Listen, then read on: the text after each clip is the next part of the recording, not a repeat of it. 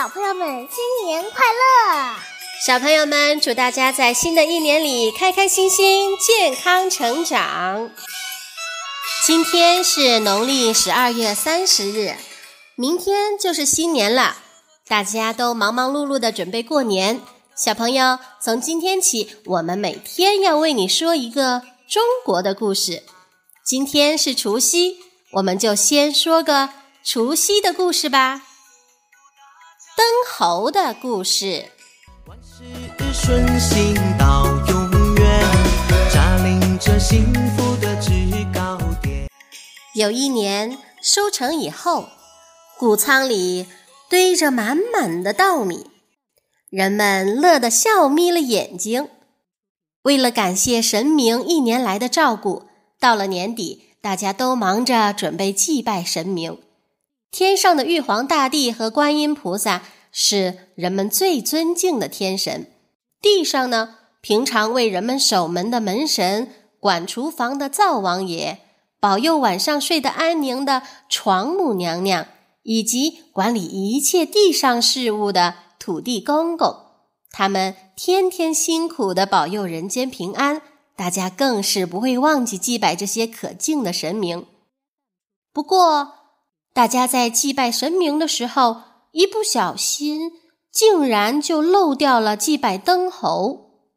灯猴原本是古代的油灯，他发现人们忘了祭拜他，非常生气地说：“我一年到头辛辛苦苦的工作，为人间照明，全身都被熏得乌黑，人们却不拜我，实在太可恶了。”他是个气量狭窄的神。越想越气，恨恨地说：“人类竟敢瞧不起我，我一定要报仇。”于是就摇身一变，变成一只满身油污的猴子，跑到天上向玉皇大帝告状。他说：“现在人间充满了堕落，人们都不肯种田，只顾享乐，田地荒废了，都没人管。”灯猴随手朝人间一指，玉皇大帝拨开云头向下看，果然田野里光秃秃的，一个人影也没有。玉皇大帝一时忘记人间早已收成了，人们现在并不需要下田工作。灯猴看玉皇大帝皱着眉头，一副生气的模样，又赶快接着说。我还常听到他们骂神明呢，对您的赐福不但不感激，反而嫌福气太少，这么忘恩负义，实在坏透了。玉皇大帝听完，不由得重重的拍着桌子说：“人类实在太不像话了，好吃懒做，白费我的苦心，现在居然连神明都不知敬重。”干脆把人类统统从地上毁灭掉算了。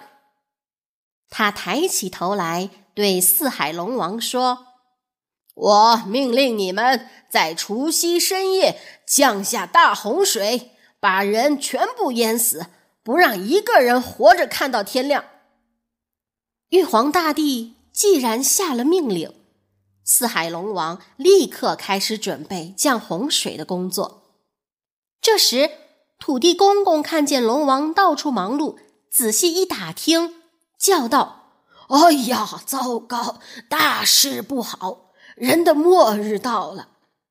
土地公公心里真着急，连忙把消息告诉床母娘娘、门神和灶王爷这些平常住在人类家里的神。大家慌成一团，说。哎呀，人类太可怜了！辛苦工作了一年，才休息几天就要被处死。我们要赶快想办法救他们呀！众神左思右想，商量了好久，终于决定请门神去向最仁慈的观音菩萨求救。观音菩萨匆忙赶到天庭，跟玉皇大帝说。我每天都看到农夫努力耕田，女人用心织布，大家都努力勤奋工作，敬拜神明，人间这样美好，要把人类毁灭，是多么可惜的事啊！玉皇大帝听完，很惊异地说：“嗯，灯猴怎么告诉我说人全部变坏了呢？到底是怎么回事啊？”观音菩萨说：“在毁灭人类之前，还是请您先慎重的调查一下吧。”玉皇大帝就派最公正的太白金星下凡，仔细调查一下，看看人类。究竟是好是坏？同一个时候，人间又发生什么事呢？到了除夕那一天，土地公公同情善良的人们，就把夜里要起洪水的事说了出来。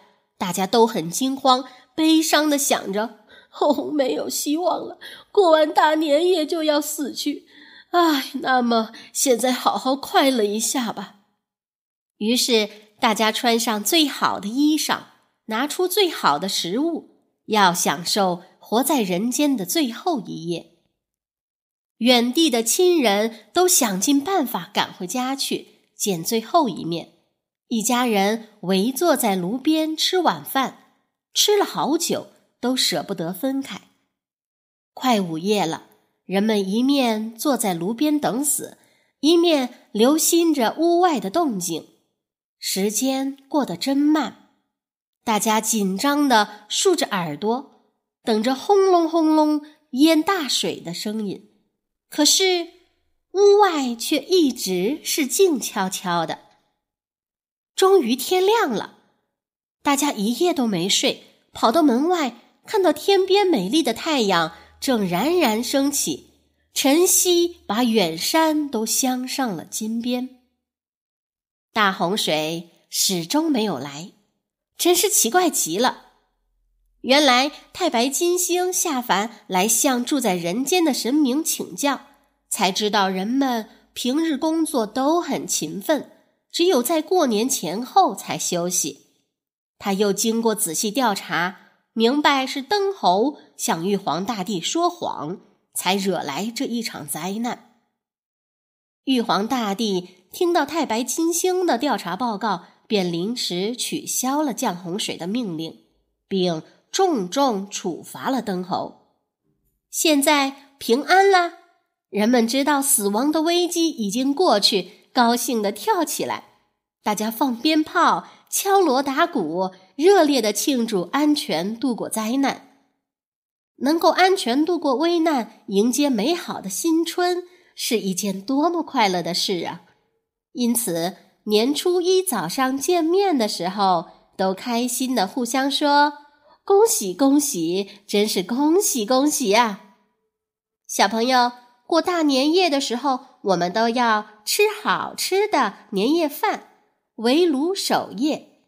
年初一早上见到人，还得说恭喜。这些亲切的民间习俗传说就是这样来的呢。小朋友们，这就是灯猴的故事。我们在日常生活中呀，每一个人，不管是大人还是孩子，都会遭遇到小困难或者不顺心。到了这个辞旧迎新的日子里面，祝愿大家在新的一年里面万事顺心，狗年吉祥。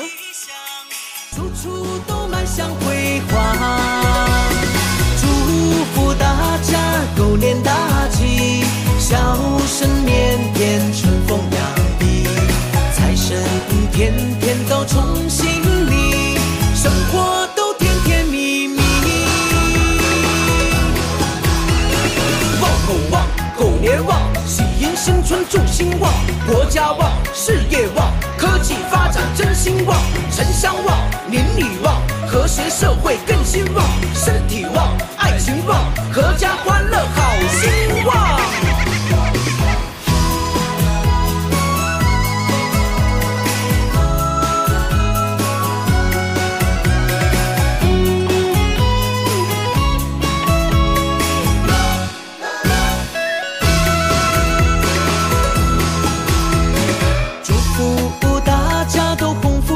一天万事顺心到永远。扎领着幸福